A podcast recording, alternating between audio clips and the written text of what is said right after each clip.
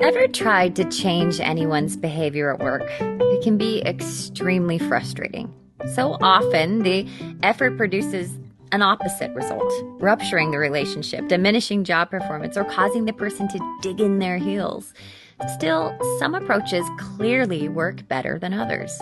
In this episode, we will discuss seven things you can do to help people change for the better. Welcome to the 90th Percentile, an unconventional leadership podcast by Zenger Folkman.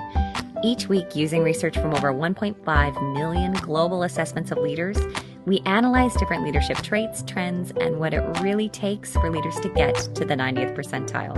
I'm Brianna Corin, and joining me today is my father and psychometrician, Joe Folkman. Oh, happy holidays, Brie. Happy holidays. now, I was thinking the other day about Christmas Carol and how Ebenezer Scrooge was able to have this massive change and a shift in his character. And I think a lot of it came from those ghosts just giving him a gigantic dose of feedback, self awareness, and a good look at the consequences of his actions. Gosh, that's a great thought, Brie. The Christmas Carol is one giant, very effective coaching and feedback. if only you could give everyone the same experience, right? yeah, yeah. You got to have a ghost, and you got to yeah, get people to see their future. but today we wanted to explore the idea of what really does work besides ghosts coming to haunt you and tell your future um, at, at really helping people change and not forcing people to change but how you really can inspire and influence them to grow in positive ways. So let's hear the research. So i reviewed a data set of 2852 direct reports of 559 leaders. Now, the direct reports rated their managers on 49 behaviors, and I also assessed the leaders on their effectiveness at leading change, specifically the manager's ability to influence others to move in the direction the organization wanted to go. I then analyzed those who had the highest and the lowest ratings on their ability to lead change. And I compared that with some other behaviors we'd measured. I found that some behaviors were less helpful, and I found that two had little or no impact thereby providing useful guidance for what not to do. oh. Would you like to know? Yes, I want to hear what not to do. well, this first one might surprise you. So, what I found is just being nice. really? Yeah, it was not helpful. Sorry, but nice guys finish last in the change game. Mm. It might be easier if all it took to bring about change was to have a warm, positive relationship with others. That, that isn't the case. Ah, you know, that's a little unexpected. I mean, it doesn't mean that you shouldn't be nice or polite. Um, but, you know, those polite hints uh, don't go a long way in motivating others to truly alter their behavior. I can see that. What was the other one? Yeah, I mean, just being nice alone that doesn't help, right? Uh, I mean, mm-hmm. the supports, but it doesn't help. Um, you'll love this one.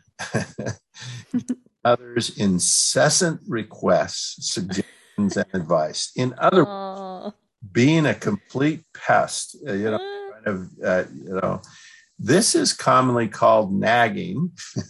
yep.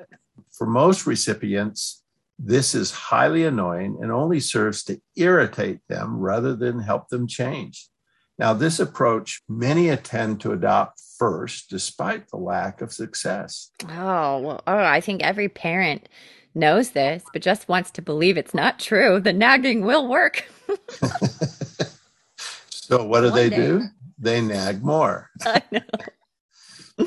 Well, we tended, we analyzed these behaviors and we did correlate them with an exceptional ability to drive change. And we found that there were seven behaviors that help people to change. And here they are in order of most to least important. Now, the number one most important behavior to get people to change was inspiring others. There are two common approaches that most of us default to when trying to motivate others to change. Broadly, we would label them push and pull. Now, some people intuitively push others, forcing them, telling them what they need to do to change, providing them frequently reminders, maybe threats, and sometimes following up with a warning about consequences if they do not change. This is the classic hand on your back approach to motivating others to change. We noted earlier that classic push doesn't work well. So pushing is to make others do something, while pulling is to make others ready for this want to do something. Yeah. Mm. So there's a difference. The pull approach can be employed in a variety of different ways. These include working with the individual to set an aspirational goal, exploring alternative avenues to reach an objective and seeking others' ideas for the best methods to go forward. This approach works best when you are beginning to identify what people want to achieve and making the link between that goal and the change that you're proposing. Inspiring leaders understand the need for making an emotional connection with their colleagues. They want to provide a sense of desire rather than fear. Another option in many work situations is to make a compelling rational connection with the individual in which we explain the logic for the change we want to make. So, the next behavior that helps drive change is by noticing problems. Lots of management advice focuses on the need for individuals to become better problem solvers, but there is an important step that comes even earlier. And it's the ability to actually recognize problems before the disaster happens. I have a neighbor who must have an extra set of eyes. She notices everything.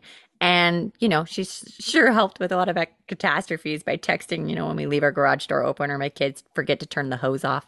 Awareness is truly a skill set. So I see noticing problems really helps people change.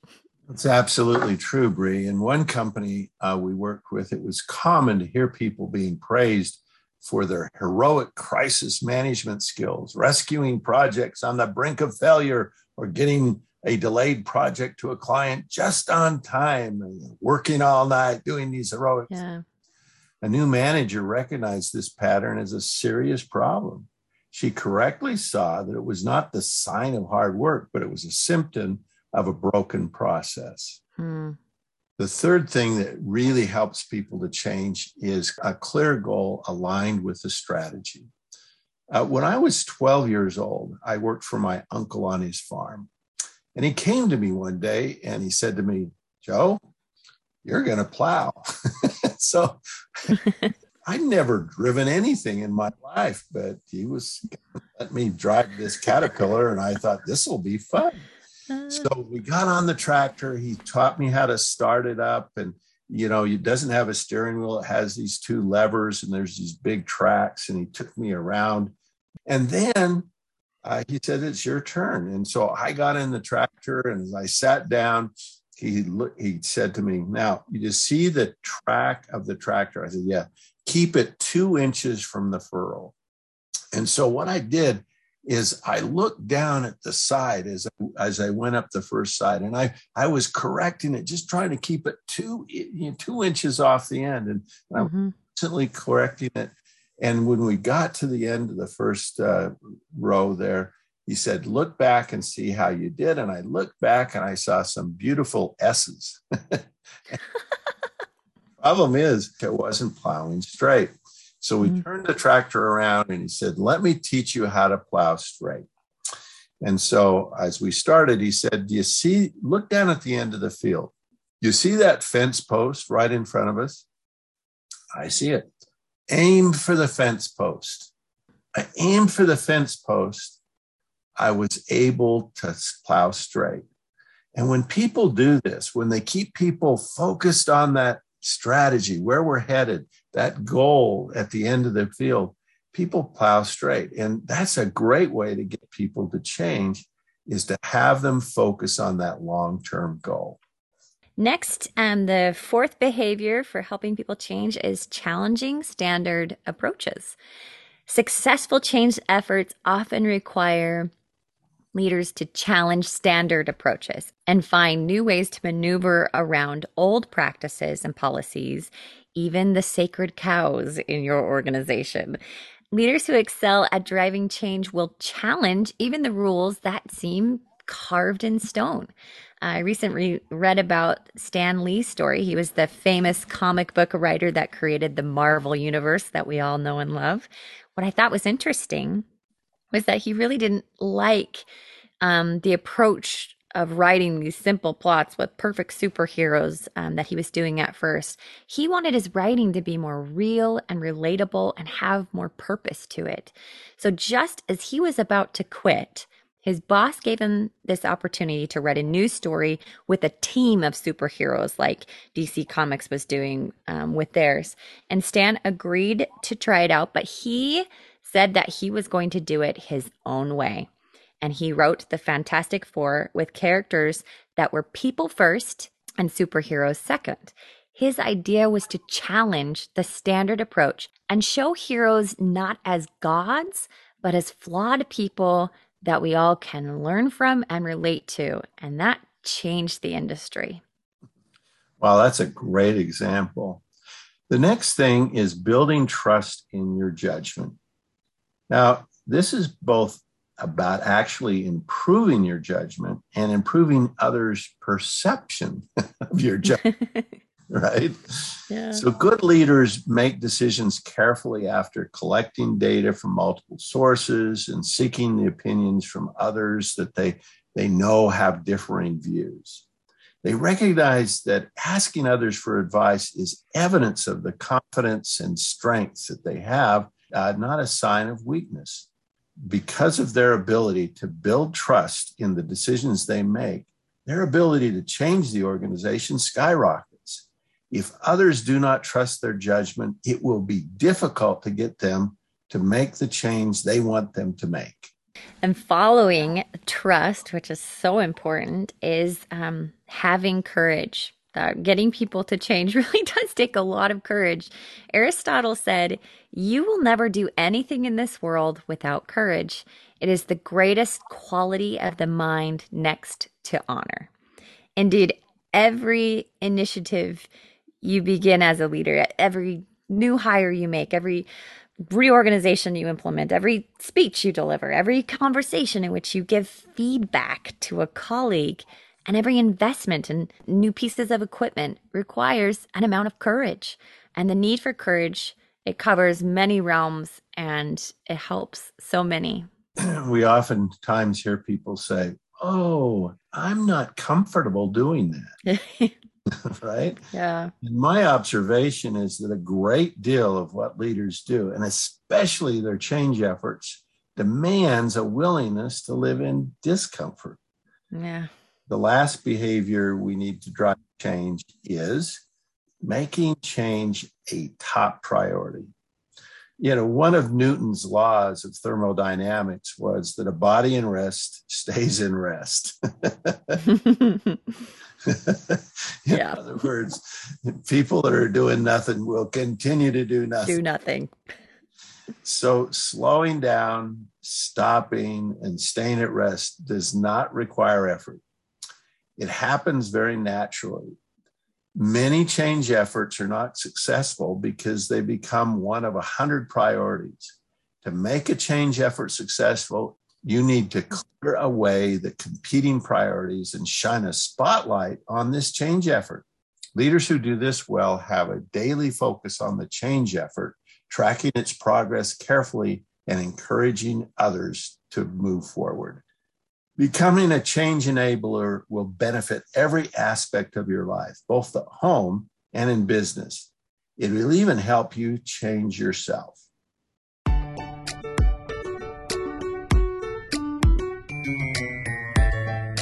The 90th Percentile, an unconventional leadership podcast, was written and recorded by Brianna Corn and Joe Folkman and produced by Zenger Folkman with music by Pleasant Pictures.